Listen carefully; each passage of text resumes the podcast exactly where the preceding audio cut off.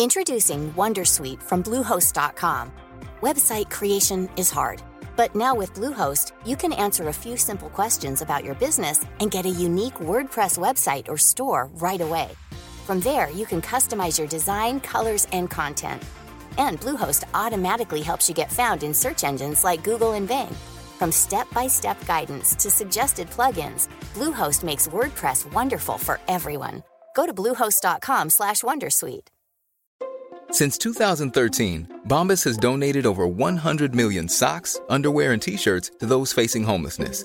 If we counted those on air, this ad would last over 1,157 days. But if we counted the time it takes to make a donation possible, it would take just a few clicks. Because every time you make a purchase, Bombas donates an item to someone who needs it. Go to bombas.com slash ACAST and use code ACAST for 20% off your first purchase. That's bombas.com slash ACAST, code ACAST.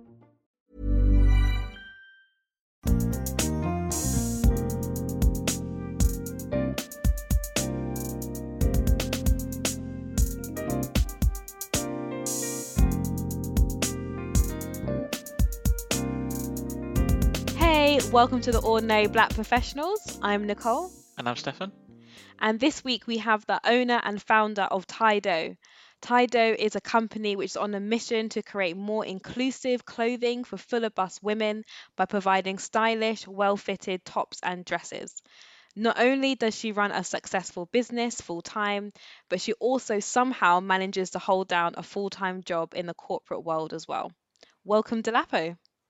Thank you. Thanks for having me, guys. Welcome to our podcast. So I know personally why you started Tido, and I read in your blogs about why you started. But it would be good to understand um, from your, you know, speak about in your words as to how you came about starting the company. Yeah, sure. So um, I started Tido just based on my own frustrations.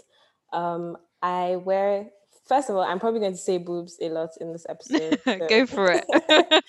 so um, I you can wear. say anything you like. okay, so um, yeah, I first I grew up with like four sisters. I have four sisters, and I've not really been into fashion, but I do like dressing up. I don't consider myself like a fashionista or anything, but I do like dressing up. I like looking nice. Growing up, I always used to share clothes with my sister, and then I sisters, and then I went through like a growth spurt, and I I added weight as well and my boobs dramatically increased. I managed to lose the weight, but then I still had big boobs in comparison to the rest of my body. Mm. And I realized that clothes weren't made for women who have big boobs, like bigger than average boobs. And it was just super frustrating for me because I was like, why is this happening? I still want to look cute. and the options that were available were more matronly and geared towards a more mature audience. So I decided to start it. And I was also coming from a place of like being very unfulfilled at work at, as well. I wanted to dabble into something creative. I always wanted to start my own business, even though I had no idea it would be something fashion related. I always thought I would be, start like a tech business. Yeah. Um, so yeah, I decided to go for it. And yeah, I've been running with it since and working full time. I remember when you had the idea of it because I am also someone who has a large chest and a small frame. And I agree with you, it's really, really hard to Mhm. find clothes like shirts and stuff that fit. And I remember when you came up with the idea and you was like talking it through and and things like that. What what made you decide to like finally take the plunge? Did you wake up in the middle of the night and think, yes, I need to I need to do this? Or was it more gradual? Um, I would say I'm I'm actually quite erratic. I can be quite impulsive, and I think because I thought it would be a walk in the park having a clothing line, I was just like, yeah, let's go for it. Um, I I I bought a domain name.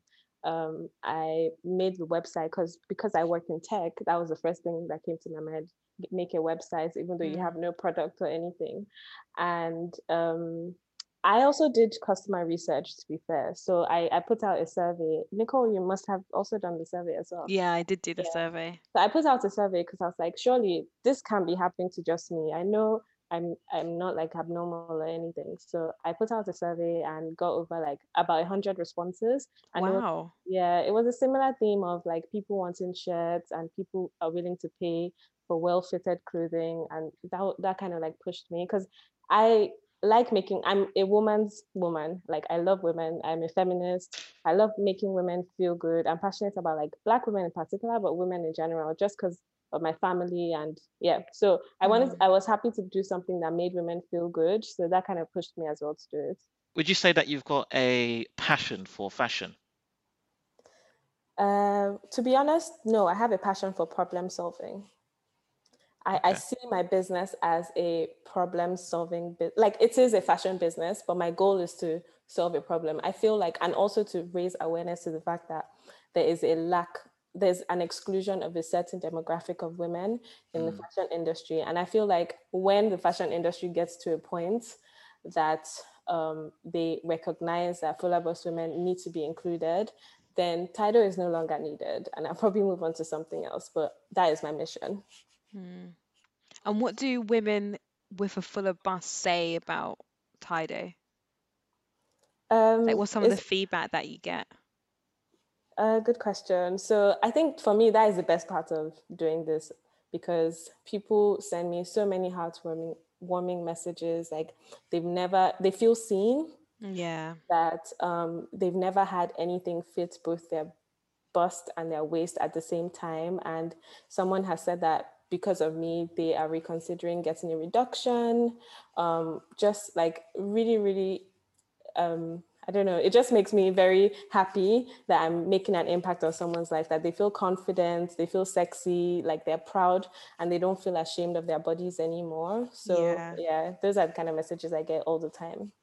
Yeah, I can imagine because from my personal experience, you know, I've got I'm not afraid to say 32 F boobs, and I'm quite Mm-hmm. a I'm a small person, Mm. and you just can't get clothes to fit. And it and it sounds like an exaggeration, but it really isn't. You can't get tops that properly give you enough coverage or that will button up properly and then as you said fit your waist and the rest of your body. And so often I always felt like these clothes aren't made for me, that that they're for women with smaller chests. And I've just accepted that as fact. I know I can't wear that like a shirt, or I know that I can't wear that particular dress, a wraparound dress, or anything like that because it's Mhm. just not made for me. Yeah, exactly. And there's such a misconception that being fuller bust, which is like the official term of when you have big boobs, um, means that you're plus size. But it, it Mm, doesn't mean that um, you can be a size eight and you can have G G cups. Like everyone's body is different. So I also wanted to break that stigma that being fuller bust doesn't mean a plus size. And it's actually the slimmer but fuller bust um, figures are actually excluded the most because yeah. it's most like the fashion industry would normally like cater to small boobs, small waist, small hips, and they just grade upwards, like in terms of like the sizing. So yeah, that's there's that as well. How do you cater for so much sizing differences? So you could have uh, women with, as you say, G bust Mhm. and size 8, but they could also be size 12 or something like that. How do you cater for so many different variations? Um, so how I do my size charts is that with so I cater from a size 8 to a size 22, UK size 8 to size 22. But with each size, there are two options for the bust. So a size 8 can have um, option one and option two is what we call them. So full and fuller, those are what we call them in the size chart. And it's not based on cups like G cup, H cup, it's based on measurements. So um, a size 8 can have can pick between maybe a 38 bust and a 40 bust, depending on what their measurements are. So they pick the one closest to to what they are. Right. Because um, I sent out, I did like market research and I kind of DM loads of fuller bust bloggers and just people around me that have big boobs and took their measurements just to understand what the average size is across each size band. To be able to come up with your bespoke sizing. Yeah, exactly. that's really interesting. Maybe you could expand a bit more on like how you went about your market research. Um, so I looked at what competitors were doing. There are existing fuller bust brands out there doing clothing, but like I said, they cater to a more mature audience. So that was my starting point. I, I did my basic size charts based on what they were doing. And then from that, so they, they have three options. The ones, the most popular ones, um, they have three options for the bust size, but I knew that I couldn't do as many um, as many units because it's very um, capital intensive if you do that many units. Um, so I just like DM'd. I had started like building rapport with um, influencers within the Fuller Bust space. There's like a little Fuller Bust community on Instagram. So um, I kind of made a name for myself before I launched, just posting inspo pics and engaging with like people in the community and then i asked them i would dm them and just say oh hey i'm doing research um, because i want to make sure that i get the sizing right. Would you mind helping out and sharing your measurements? And most times they're more than happy to help because they're just so keen to see someone catering to them. So to them yeah. yeah. happy to help yeah. Would you say that was kind of one of the hardest things when starting your business was doing that market research or was it something else entirely? No, the hardest thing was feeling like an imposter. Oh, mm. really? yeah, it's the mental part of it. Why did you feel like you didn't belong in the space? Because you are like you are your target audience. So if anything, you you belong.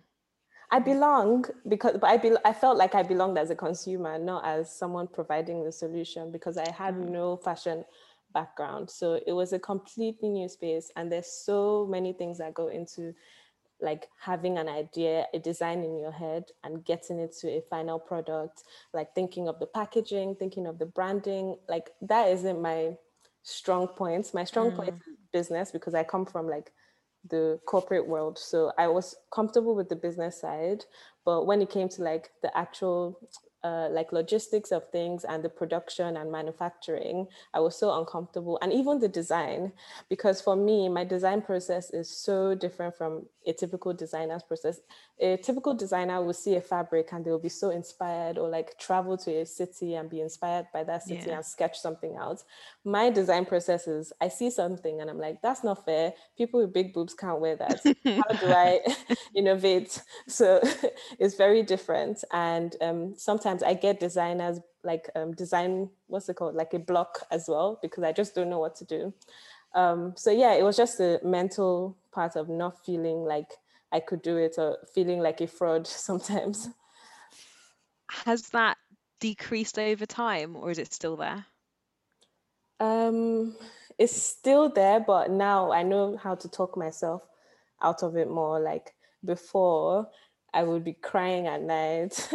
like mm. my, my fiance would be like, don't worry, because I would see other people doing so I didn't know ASOS had a Fuller Bust brand, for example. And then yeah. someone had sent me a message like when I was already deep into it and had spent some money that, oh, ASOS has a Fuller Bust. And I, I just started crying, like, how the hell am I going to compete against ASOS? And um, but then I just got over it because there will be competition. Even now, there's more um, up and coming brands that are doing the same thing. But um, I feel like no one will be able to execute like I do. That's and, yeah. Yeah. And the thing is, as well, with yours, is that you offer the bespoke sizing. Because even if you go to um, ASOS, it's still the generic sizes, if that makes sense. So it's, it may st- not fit your body and be as tailored as the clothing that you make. Yeah, yeah, exactly. Yeah, uh, I've also seen um, maybe conversations on Twitter and mm-hmm. people have recommended your brand as well as as the band brand to go for if they want Fuller Bust clothing. I've seen that. Um, really? Yeah, yeah, from random people. I don't know who they are. Maybe they're associates of yours, or maybe they're your customers. But yeah, people have been recommending your brand, and I've seen it. You know, just around the Black Twitter UK stratosphere. that is so sweet. I get really happy when people I don't know, like I, I love my family and friends and I love that they support me, but it makes me even happier when strangers that I don't know from Adam, like are the uh, like advocating for me and like buying from me because yeah. I'm like, okay, maybe I'm doing something right. Would you say I'm just thinking back on what you said was difficult around like starting up the the business and thinking mm-hmm. about the packaging, the branding. Mm-hmm do you think you underestimated just how difficult it would be? Because I feel like a lot of people are like, yeah, I want to start up my own business. Yeah, I want to do that. And I think I don't know, not everyone always thinks about just how hard it is, like just how much grind has to go in to make it successful. Mm. Oh yeah, hundred percent. Like I think what's the saying? Ignorance is bliss. Seriously. If I knew, Nicole, you know me, I don't like stress in my life.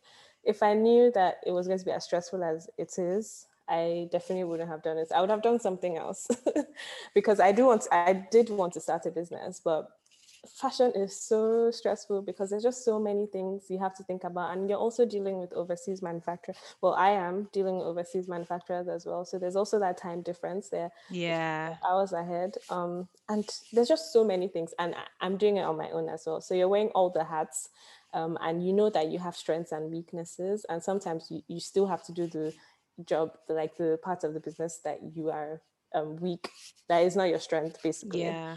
Um, so yeah, I definitely underestimated it, but it gets easier though. I would say now I definitely have more of a hang of things. I understand my processes better because before I was just doing things anyhow. Like I didn't really understand like the step by step process, but now I'm also able to bring in skills from work. So like my project management from work into my business. So I'm more organized about things.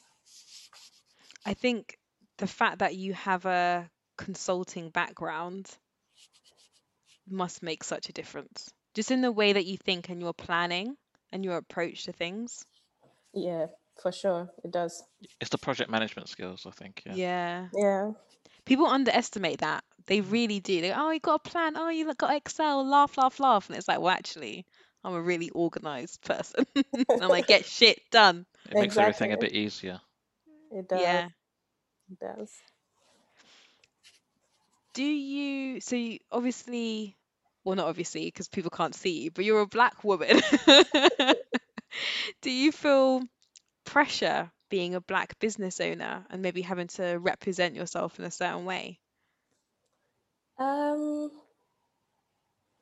kind of. Well, first of all, I don't really put myself in front, like as the face of my business. No, So, you really don't. yeah, People won't know what you look like. yeah. A lot of people don't know that this is a black-owned business. Um, I just posted like a reel on Instagram recently, and I did show my face. You did, yeah, saw that. And someone commented, "This is a black-owned business. Take all my coins." Blah blah blah. um, but back to your question, um, is there pressure? I feel like black-owned businesses are more scrutinized than regular businesses. Like you guys are on Twitter. I don't know if you see. Sometimes they just drag businesses. Like I feel like people are waiting to see the business. Fail. Yeah, Yeah. They're, they're waiting to mess up because, as you said, they want to drag them. Yeah, We hold them to a. We all want to rep like support black businesses, but then we hold them to a much higher standard Mm. yeah, than like any other business. yeah. And and now that I'm a business owner, like I really understand how difficult it is, and I even provide more grace to small business owners because when you're the only one doing yourself doing it yourself, mistakes are bound to happen. So uh, I do think a lot of the pressure sometimes we do put it on ourselves. So like I put pressure on myself as well. So it's a mixture of people scrutinizing black businesses more and just as an individual putting pressure on myself as well. It's hard, isn't it? Because you want it to be. It's your baby, and you spent Mhm. hours. In fact, you spent years working on this, Yeah. So it's hard not to put that kind of pressure on yourself. Yeah, definitely. And because you know, like your friends and family, even though most people externally might not know that it's a black owned business or that is my business, your friends and family know as well. Yeah. So you also feel like, oh God, I don't want them to see me as a failure. Like I want to quit every two weeks or something, tired of. But then I'm like, oh, what would my friends and family think? Like they think this I'm doing really well and stuff. But yeah, it kind of pushes me on as well. I'm just thinking because you said someone commented and said, "Oh, um, I didn't realize this was black owned. I'm going to give you all my coins." Because I Mhm. feel like on your website, there's so much diversity. You've got a mixture of bigger girls, smaller girls, um, Mhm. black, white. To me, that I would have just automatically assumed that it was a black owned business because of the diversity that you have. Mhm. Was it really important to make sure that you had different types of people on the on the website? coming from the corporate world where I don't really see myself represented, it was important for me to do things differently in my own business. And to me, I think in a diverse way by default because I am I am a minority. So I feel like people who are minorities, like it's just like natural for you. Like I felt uncomfortable just having white models. In fact, I even had to bring in white models because my initial set of models were just black. Yeah, that's what I would do. In my mind, I'd be like, okay, so I'm only going to have black and Asian models. Yeah. And I'd actually have to consciously remind myself Yeah, to bring in white models. I'd be the exact same. So um yeah I, I just had to and then different sizes as well. Like i really and it helps with your sales too because people i have a wide size range. So why shouldn't they be able to see what it would look like on a um, full figured person or a plus Yeah. size person if they are plus size? So I, I just felt that was important. So even going forward like i'm about to do a shoot now and, and i'm only using one model one because of covid and one just budget um, and I'm just using a black plus size model because I want to and I can do whatever I want in my business. So So we've noticed that you've been in certain publications, ELLE, uh, the Unedit, Red Magazine, Hourglassy, uh, and the Lingerie Princess. What's the story behind uh, being featured in those magazines, and how did you get featured there? um so uh, I pitched to the magazines to ELLE to the Unedit and to Red Magazine. Um, and then the last two are blogs and they featured me because they focus on fuller bust they're fuller bust blogs so they just featured me naturally. Um, i feel like in business or just in life generally you have to be prepared but you also have to find opportunities. So uh, most of the times to get um, press for free you have to pitch to the magazine editors because they're actually l- looking for businesses to feature like looking for new um, ideas and stuff so um, yeah they featured me and i was really happy being in like well-known magazines because it gives you credibility Yeah. and um, it also um, helps your SEO as well and drives traffic to your website. So that was really that was really good. That's really good. How do you just do you just email them? How do you pitch to them? Yeah, you literally just email them like you stalk the editors, um, and you stalk sounds so bad. Okay, you find the editors, you find their email addresses. Mostly, I just um, find their emails through Instagram, or you can check the website. Sometimes they have the list of all the magazine editors' emails. You find the the editor that writes the kind of um, articles that you're looking to be featured in, and then you just pitch to them um, that, hi, I'm a small business. I just started. This is what I do. This is my mission. Here um, are pictures of my latest collection. Would love for you to be to feature us. Okay. Um, let me know if you have any questions. Yeah.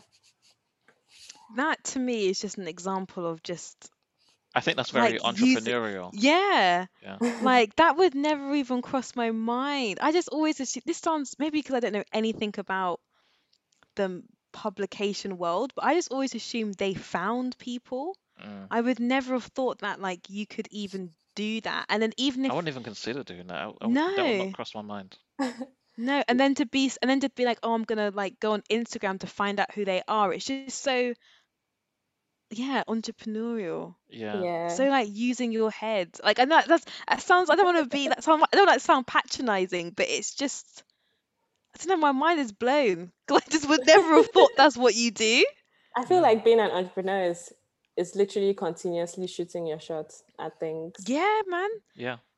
and like so i know like i know some other bits and pieces that you've done in the background to like shoot your shot and it's just so impressive because i even remember you saying this was years ago um you like went to this women's like networking session or something and you and you connected with this woman about business and you like she became your mentor and you was able to swap tips of her i don't know if you remember this story i hope you do I do. But- yeah. yeah. okay good but like eve like that is like another example of just just shooting a shot just going for it and then the mark the market research that you did shooting a shot and then this as well it's just it's like so much of it is like thinking outside of the box Yeah. And then have to feeling confident enough just to go for it Yeah. You have to find like creative ways of doing things. What's your proudest achievement with Tido?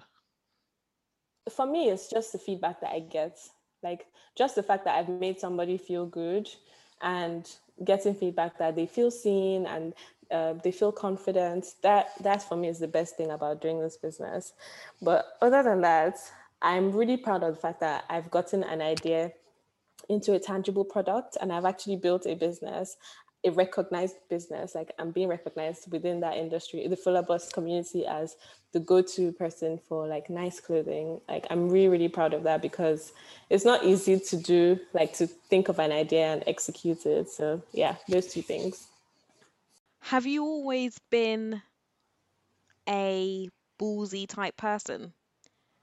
Like have you always been someone who's comfortable like, in your work career like work like normal work life to to do shoot things your outside shot. of the box. Yeah, yeah. Or have you really had to step out of your comfort zone to do that with Tydo? Um, okay, so I, I'll answer both. So I haven't had to step out of my comfort zone, but I haven't done that in my work life because I feel like my work life pushed me to to do Tydo because I feel like throughout most of my career I have been uh, underestimated. Um, kind of overlooked because I'm naturally introvert introverted and I'm a quiet person. Nicole knows me. I'm I'm quiet, especially with people that I don't really know that well and I'm not comfortable with. So I always used to get feedback that oh you need to be more assertive, um, you need to speak up more, even though I don't get opportunities to speak up to speak and I don't mm. get given good opportunities. I, I used to get like passed over for opportunities and stuff. But then in my personal life, I am the problem solver in my family. I'm the hustler in my family. Um, like I'm really good with money um, and all of those things. So because I was feeling so unfulfilled at work, I was like, I need to do something outside work where I can actually just use all of those like hustling skills that I yeah. have in my personal life. So yeah, I would say Tydo just like uh, kind of brought out things that I already had, but I wasn't able to use at work. But I'm hoping that in my new job, I will be able to because it's a different environment. So. Right. It gave you the the platform to use your skills and abilities, you know, mm-hmm. to the best of your ability outside of work, and just like, you know, made you feel like you were being, maybe felt more fulfilled doing that. Yeah, exactly. Yeah, and doing it my way as well because mm. it's my own mm. business and I can do it however I want. So um, that was really important as well. Yeah, it's yeah, as you yeah, it's doing it your way and having your platform. As mm-hmm. you said, you're gonna have a a plus size black woman uh, on a photo shoot just because you can. Why not? Yeah. that's what I want. So that's what I'm gonna have. if you're a business owner, then you can do what you like. I know. I I hope one day either I'm a business owner or I win the lottery or I become a kept woman because you earn so much money, Stefan, that one day I can just do whatever I want. I don't have to dream. work. That is the dream. The dream. Um, so on your socials, specifically Instagram, you are always posting content. Mm-hmm. Do you have like a social media background? Like how have you, I guess, just found yeah everything Instagram? Because I think for us personally, we find maintaining a profile on Instagram really difficult. Mm-hmm. So how has it been for you? Are you a natural social media person? No, and you know this. Even in my personal one, I don't You're, try. but you make it look so effortless. You always have content. Yeah, the the Instagram looks really good. Yeah. Thank you. Um, this has taken years, and I mean years of um, getting used to. And even now, like when was my last post? Four days ago. I'm meant to be posting every day, but these days I'm like, fuck it. I don't. Oh, sorry. I'm not meant to swear. You can swear. these days, especially because I've not brought out any new stuff, so I'm just like, I am tired of posting my old stuff that is sold out. Like nobody wants to see this. But yeah. Um, I think um, being organized. So when when I'm when I'm actually being consistent about it, I, I post I schedule posts. Yeah. Um, using later if you guys want to start doing that it's really helpful so on the weekend i'll just post for the next week or the next two weeks schedule for the next week or the next two weeks yeah um um, and in terms of creation, I just use Canva. Um, now I want to get into Reels, so I actually have to film content. Um, so yeah, Canva and being organized and scheduling posts. But it did take me a while. Like I think social media is my least favorite thing because I don't like Instagram. I don't like social media, but I need it for my business. Yeah, so, so much of it happens there, especially because it's a yeah. clothing brand. Yeah, exactly. And Canva is great. It makes life so much easier. It does, yeah. Where where do you see Tydo in the next five years? Like if you could go anywhere, where would you like it to be? Um, I want it to be a one-stop shop for all things fuller bust. So from not just right now, we just focus on like um, occasion going out clothes, but I want to have like more, more casual lounge where I want to do bridal if possible. That would be Um, amazing. It's very hard to find uh, wedding dresses if you have a big bust. Mm. It's really, yeah, really hard. Actually, to the point where I personally didn't enjoy looking for wedding dresses because I found it too stressful and upsetting because really. nothing fit. Well, you told me that fit. I think the wedding dresses are really small. Yeah, they Yeah. all they're all so tiny. None of them fit my chest. And like every time I went into a wedding shop, a woman, like the woman who was helping me get into dress would make a comment on my boobs and say to me that they're so big for my frame. And I was like, great, thanks. so annoying. How about a Yeah, Taideux wedding shop? I'm here for it. bridal, uh, especially because I'm going through the process right now. So I, I'm going to probably start trying dresses when when lockdown ends. I want to see what it's like and then, you know, use that as kind of research. Yeah, honestly, I can imagine the market would be big Mm. because Yeah. it's so hard. You will you'll you'll you'll you'll figure it out soon. You'll figure out just how hard it is.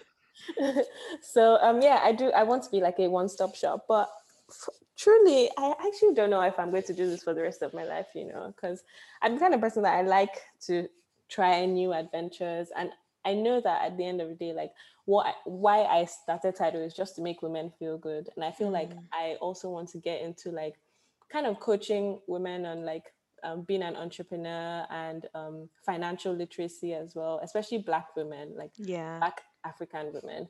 Um, I, I I want to just help people. Um, so I don't know if I'm going to do this long term, but I'm still enjoying it now, and I know that we still have so much more to do. But yeah, I can foresee maybe five, ten years, you know, you in a magazine saying, I sold my business and I'm a millionaire now. Yeah. And yeah, I'm just I'm just the guru. I'm I'm basically Karen Millen now. Yeah. Just chilling. Remember us when you make it big. Remember us. that. Because right now as well, people are calling out and wanting so much more diversity in fashion. Like, yes, with the models, but in what they wear and Mhm. having flexibility. So it's almost like your idea came or your solution came just in just at the right time. Yeah, definitely, definitely. It's definitely more of a conversation now, like everywhere. Um, not not even just like fuller bust, just maybe clothing for tall people, shoes for people with wider or longer feet. Like people just think that everyone should be included. But at the same time, now that I work in fashion, it's impossible to cater to everyone. And, and that's just the truth. Like just from a financial perspective and from a quality perspective, if you want to do good quality stuff, you really do, you really should be specializing um, because that way you would like have the sizing correct and um, you understand the figures of the people that you're speak um, you're catering Mm. to as well. So it, yeah, it's like a two, it's like a double-edged sword.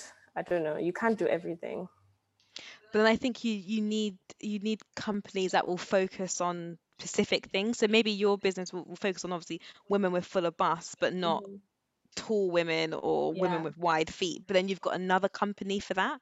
yeah. I think me growing up, there was nothing for having a bigger chest. Mm. Like nothing. No exaggeration. There wasn't anything. And even my friends would go and get like bras or tops from Primark, and I was like, oh, there's no point me going there because I know it's not going to fit. I'm gonna have to head over to M&S to yeah, the get some to get something. The ugly brand, yeah. I'm gonna have to get something that's like Did you say the ugly brand? The ugly bras. Oh, bras. Oh, okay. Yeah. And then I guess the big question that I've been holding off from asking you is how do you manage a full-time job in a corporate world with your business? How Uh, do you do the two? Well, okay, having some bench time has helped. I can't even lie. Like being in consulting and having downtime, that has really helped. But obviously, there's been time where I've been super busy. But then it's just being organized. And I, I even see like when I'm super busy at work, I see Taideux as an outlet. I mm. it feels mm. like an outlet for me because I've never actually had the opportunity to explore my creative side since like all my life. I've just been like an academic person. I studied law at uni, then I went straight into the corporate world. So to me, this is like a whole new world, and it's just so excited, exciting to call myself a creative. Um, and yeah, I try and stay organized. I use, I have processes. I use technology to make my life easier by not having to do things from scratch. So, like my websites, for example, I use Shopify. Really easy to update things there. It's very user friendly. Um, and then like scheduling social media posts. Yeah, you just have to be organized. I put everything in my calendar. If it's not in my calendar, it's not happening. Um, right. Yeah. So. So it's just being organized mm-hmm. and I don't know. Yeah, doing like using tools around you that makes your life easier. Yeah. Yeah. I mean, we'll see how it is now because back then, so last year, um, I had a different business model. So it was made to order and they were making it in India and shipping it out from India. So I actually didn't have to fulfill any of the orders. So mm. that made my life easier. But now I'm changing it because of um, I got feedback around the customs charges that my UK customers used to get when they received stuff from India. So I'm doing like small small production runs um, so I would have to be fulfilling it myself. So it might take more of a toll on me. Um, but again, finding ways to make it easier. So instead of going to the post office and queuing forever, I'm going to have them pick up the parcels and stuff. So just doing little things like that makes all the difference. Mm. And having it delivered to you so then you can then fulfill the order. Mm. Yeah. So like I fulfilled, so I pack it at home and then the, so Royal Mail, they have a service where they can come and collect it from your house and post oh, okay. instead of me going to the post office and queuing. Right. Okay. That yeah. makes sense. That mm-hmm. makes sense. And it's, and I guess it's just figuring out what works best for you as well. Like that works that way works better for you, but maybe there's another way that will work better for somebody else. So it's I guess yeah. tailoring it to your style of working. Yeah, definitely. And and that's one thing that I would say like for entrepreneurs. Like for me, I listen to so many podcasts on having a fashion business, like having a business in general, and you get so much information, and sometimes it can be overwhelming. But it's important to find what is best for you, like you said, because sometimes what works for somebody else might not actually be good. In fact, it might be detrimental to your business and your business model. So you, you really need to be careful what you take on when you, you like listen to all these podcasts and stuff. Yeah, yeah, that's good advice. Very good advice. Mm. I think it's also very good to see yourself and other businesses being entrepreneurial, black businesses. There's a lot of initiative nowadays about buying black, having black businesses, and also Black Pound Day, hmm which is a day that happens every month. I think it's the first of the month, Yeah, first month, Saturday every month. first Saturday. hmm Um, do you see like more of an uplift on Black Pound Day, or maybe even Black Friday, but that's a different thing. But Black Pound Day specifically? Um, to be honest, it was only like the first few ones because then I feel I feel like it then turned into a black discount day. Like people were expecting discount right. from black businesses on Black Pound Day. but what you did say about people supporting black businesses more is definitely true. Even me, if you look at my Instagram, in the search bar, you'll be seeing black owned loungewear, black owned, because um, I'm looking for black owned businesses to buy from. I don't want to buy from any of these big corporations anymore. Yeah. Um, before, I like, if I hear of a black business, I will support them. But now I actually want to start looking for them to buy from them because there's so many people doing amazing things. And I just feel like we don't have the exposure. So I think the onus is on us to actually Mm. I find black businesses as a first point of call, and then if you don't find any black business or maybe it's just too inconvenient, then you buy from where you normally buy from. Yeah, Yeah. that's so true. Because even with my hair products, I used to get my hair products off this random company and it wasn't black Mm. owned. And I was like, actually, let me just search for black owned companies that sell the hair products that I want and just buy from there. And sometimes it may be a little bit more, but it's not it's not like 20 pounds more or maybe like two pound 99 extra for delivery. So it's Mhm. not a big deal. And I'd like I'd, mu- I'd much rather put my money into their pockets than someone that's not black owned. Yeah. Same with kind of books as well. Like I've made an effort for the last year and a half now just to read books from black authors because exactly what you said it they just don't get the platform that other Yeah. like white authors or white business owners do. For sure. And also, like, I enjoy Black stories. Like, Yeah, exactly. really Yeah. enjoy I like I actually like reading it. Yeah. I think it's also quite interesting what you mentioned how Black Pound Day became Black Discount Day. But I've Because I, noticed I that as well. yeah, because I feel like we want to support black businesses, but every time there's a occasion to do that, it's like, oh, so where's my discount day? Yeah. And it's not the right mentality that we should be having. You know, Yeah. we should be paying regardless or looking to get these things regardless. And, you know, they're not that much expensive, or sometimes they're even cheaper than what you could have gotten elsewhere, you know? Mm. Mhm. So Yeah. that's a good point. That's a good point. We need to do better, I think. Mhm. So, talking, just moving away a little bit from Taideux, it'd be good Mhm. to speak about your consulting experience. So, we met, we being the audience, well, me, we being me and Dolapo, met at uh, a big consultancy company, and then we both kind of left there and went our separate ways. And now you're kind of fully moving away from consulting and doing something else. Mhm. How did you know that consulting wasn't for you? Um, I just don't. I mean, okay, consulting is good because you get variety and all of that. If you're not stuck on one project forever, um, and you have luck and you're able to like move between different good projects that are Mm. aligned to your career aspirations, but that is kind of rare. Well, when you're in a big consulting firm, you you just want to be chargeable. You're, you're put on something that will just make you chargeable, and that might not be aligned to what you actually want to do. But then Yeah. chargeability makes a difference to your um, end of year review. So that for me was just annoying. And then because um, as a consultant, you're basically like your client's bitch. And I don't like it. Um, uh, Stefan, do you agree with that? Yes. Yeah. I agree with that as well. You are your client's bitch. Yeah, and um, even when I was interviewing at the firm I'm joining, they were like, "How do you feel not being the star of the show?" Because obviously, I won't be. I'm going to a law firm to join the innovation team, and um, obviously, I'm not a fee earner. But I was like, "That is actually what I want to do, not be the star of the show. Let me just." This sounds great. Yeah. this sounds right up my street. so um, yeah, um, but I know that I want to do project management. I love innovation because it's kind of like entrepreneurship.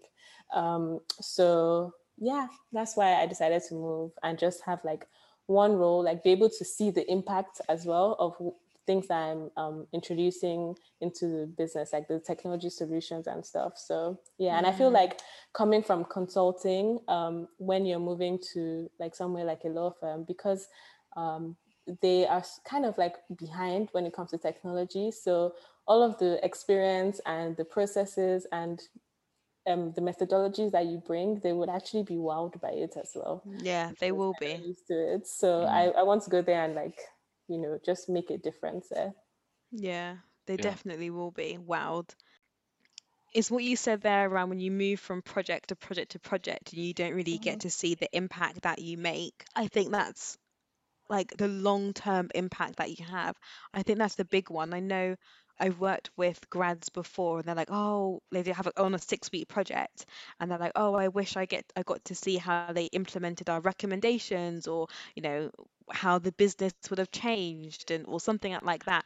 And with consulting, sometimes the projects are so short Yeah. that you don't you never get to see that it's got to have like kind of hop around it almost feels like you're dating you never have that long-term commitment Mm. Yeah. from anyone because that's just not your job you're there to deliver that thing, that task, and then just keep it moving and go off to somewhere else. Yeah. I always find it really hard to adjust if I've just finished a project to then go on to another one straight away because my mind and head is still on that previous client. Mm-hmm, mm-hmm. Yeah, definitely. And another thing from my end was that I was actually within the assurance, the technology assurance business unit in my in the firm, and it just was loads and loads of report writing, and I hate report writing. Like report writing where you're like going into a large technology program and assessing where they are, like doing a health check and then Yeah. writing reports and giving recommendations. It's just not my strong suit. I prefer to I like tangible stuff. I don't want to just like write a report because I'm not like a I'm not good with words as well. Like I'm good with words, like I can talk, but when it comes to writing a report, I, I just don't like it. I find it boring and Yeah. like people have different report writing styles so it's almost like you have to start learning all over again depending on what partner you are paired with or what director you're paired with because they have different writing styles so it was just annoying and i wanted to do something else And it sounds like you're looking to go somewhere where you've got a bit more autonomy as well. Mm-hmm. Because and the yeah innovation team would give you that. I think sometimes if consulting and with the audit function that you was in, you don't have the I don't know, you can't as you said before, you can't you're sometimes the project just doesn't align up to your career ambitions and you just have Mhm. to suck it up and do it. yeah exactly And my experience is that a lot of the time you have to suck it up and do it yeah more often than getting like a full choice. yep And then I guess finally to wrap it up, what would you say is so two questions, actually no, three questions, all about learnings. What would you say is the biggest learning that you've had from setting up your own company? Is it the doing what works best for you, figuring out like your own best process? my biggest lesson is that things are going to go wrong and you have to learn how to be agile and to learn how to pivot to learn how to kind of firefight and be a problem solver um, so i'll give an example if that's okay so i had a very good opportunity last year where i collaborated with a very big fuller bus brand curvy kate Mm, and um, it was great. Like I got all of the traffic and everything, and then lo and behold, the factory had a COVID case and shut down. Oh no. and it's like you have that opportunity. You have people that want to buy from you, but you can't actually make any of the clothes because obviously I was doing made to order at the point at that point. So yeah, so I had to think of like a creative way to still keep those customers um, to use them in the future. So I actually offered people discount, like a voucher instead. So at least I know that they're going to be coming back when I do have things in stock. So yeah, just learning, like thinking um, on your feet, like really Yeah. quickly, and um, yeah, knowing that things will go wrong and you have to solve it. That's a big that's that's a good example of um thinking on your feet and things really not going You need strong plan. problem solving skills. Yeah, You do. yeah, that's really good. And what advice would you give to your younger self? Just in general, what advice would you give Mm. to your, let's say, 18 year old self? Um, that everything will be okay. Don't worry too much. Um, that life is going to take you like to unexpected places because I personally thought I would be a lawyer, like obviously going to um, Mm, uni to study law. And it's very ironic. It's a full circle moment now that I'm joining a law firm. So I was meant to be in law, but just not in the way I had thought I would be in yeah. law. Um, so yeah, just like every everything that happens to you there's a reason for it like um, when i when i went to university um, i had always been like a um, high flyer like i got all a's at a levels and stuff but then at uni i actually got a 2-2 and that was a very humbling experience for me like as an international student, like I was so scared to tell my parents about it. But I think that needed to happen. One to humble me as a person, and if that didn't happen, I probably would have gotten a job not in the first firm that I started in because that was the only place that was accepting grads with a 2-2 as well. And yeah, we would would never have met. we would never have met. My career path would just have been completely different. So I think just telling my younger self that everything happens for a reason, even bad things too. Mm. Yeah, and it will work out in the end. And I think that's one for everyone as well. It's like Mhm. even if you're like the plans that you had in your mind don't work out, there's always another avenue for you. There's always a plan B and a Yeah. different route. Because I think a lot of the time, like when you're younger, you get so hung on on, oh, I want to be really successful in my 20s. I want to have a big career. I want to earn loads of money. Like I want to be a high flyer. I want to get married, have kids, all that other stuff. And if it doesn't work out that way, it's like, well, how do you pivot Yeah. and to make that like the plan B just as successful? hmm For sure. And then my final question is, what did you learn during the COVID global pandemic for Taideux? Because I'm sure that must have um, had an had an impact, as you mentioned earlier with the factory getting COVID. Yeah. So I probably have mentioned this before, but just being agile and um, understanding your customer data, listening to your customers as well. And um, I also found that it like people will support you as long as you have a good business um, that is solving a problem because I was still selling during the pandemic when Oh, people wow. were on lockdown, like people were still buying from you. So um, I think when you're having a business, you really need to know what problem you're solving, understand your target market, and listen to your customers. And if you do that, and people will begin to trust you and um, still support you because people are buying for like, oh, when we're allowed to go out, let me just buy this now. So Yeah. yeah, And it sounds like throughout the entire kind of creation of Taideux, you were always listening to your customers through the market research, through yeah, um, you know, what not have you know customers not wanting their packages to come directly from India. yeah, You've taken that feedback on board and now changed your complete yeah, business model as a result of that. I think yeah, that shows that you've got, I don't know, just loads of guts to just to listen to your customers and yeah. to, You to change to. your approach. You have to, otherwise your business will fail and you remain stagnant. But you say that, but I think a lot of people don't listen to their customers. They're like, it sounds like so obvious. Oh, listen to your customers, like get feedback from them. But I think a lot of the time, some some businesses don't do that. For sure. And and just just to add to that, like I think there's another side to it. So Nicole, you probably see my Instagram stories. I stay doing Instagram polls and questions, asking Mm, from the design to my packaging. The thing is, if you bring your customers along on the journey with you, they feel more invested. They feel like they know you. They feel like you want to hear their opinions, and then yeah, they're more willing to spend their money on you because they feel like this is a well thought out brand, a well thought out product, and I want to invest in it. So there's that as well. I totally agree because you always have polls out, and it's like, oh, do you think like what kind of um, I think the other day you you shared what kind of print would would you hmm like and what kind of designs would you like? And for me, it always makes me think yeah, like you're interested in my opinion and you're going to hmm take that on board Yeah. and And the you product is for you. And it's for me. Yeah, exactly. hmm That's why you're asking me. And again, it sounds really maybe obvious. It's just it just doesn't happen though that you get asked Yeah, those questions and you know the simple things around like what color, like what type of print do you like? yeah. I think that also comes from my insecurity because I'm not a designer. I don't see myself as as a designer. So typical fashion designers is actually the opposite because they're so set on their designs and then they forget the other part of the business. Yeah. So because I'm the opposite and I come from the business side of things, so me, I just want to ask so at least I know that I'm doing the right thing. But then that sets you that's like that sets you apart from from the other brands, I guess, yeah, because you're going from it from like a different angle. yeah, yeah. Yeah.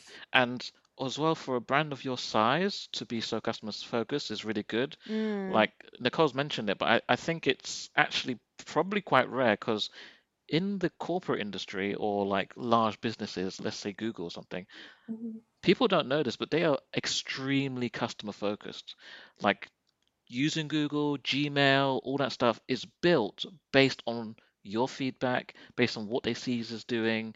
um, based on people just clicking the back button when they think they've gone to the wrong place and they realize, right, I'm going to change the UI because they seem to go down this road and they don't they don't want to end up there because they end up pressing back. And they are leading by customer feedback, right? And Yeah. so for you to also do the same thing, it's a really positive sign. I think it's a really good thing because small businesses don't think about that, you know? Yeah. Yeah. Maybe You it's should- because I work in agile and agile is based on the customer and that's just how I see I see my business as a project. It's like an agile project and and I'm doing different iterations and stuff. So Mm. maybe maybe that's why I think that way. Yeah, I think all the consulting backgrounds, it Mm. just makes such a difference in how you're able to drive your business forward. Definitely. Definitely. Um, and obviously, just because in general you're just, you know, you're a girl boss, you're a bad bad bee, bitch, bad bitch. You're getting things done, in it. So I think we'll wrap it up there. But before we end, Dolapo, where can we find you? Yeah, you can find us on Instagram, Twitter, Facebook, Pinterest, TikTok, all of the social media platforms at Taideux, T A I D E U X. And if you want to follow my personal, well, my personal Instagram where I share my journey, it's Dolapo's Diary. Although I haven't really been posting, but follow me because I'm with. I plan on being consistent. From today. But thank you guys so much for having me. I really enjoyed talking because I haven't actually like shared my story about my business with anyone before, like um verbally. So I'm I'm really excited that you guys had me on. Thank you. You're welcome. It welcome. was great having you on. And we'll also put out your um, social media details on our Mhm. Instagram page and uh, on our kind of podcast, where you can find our podcast as well. That information will be there if you want to find um, Dolapo and, and Taideux. Thank you. Thank you. So, yeah, and for everyone listening, we'll speak to you or catch up with you next week. Bye. Bye. If you have any questions or dilemmas, email us on ordinaryblackprofessionals at gmail.com or we can be found on Instagram and Twitter at ordinaryblackprofessionals. Also, don't forget to follow us, subscribe, and leave a rating and comment.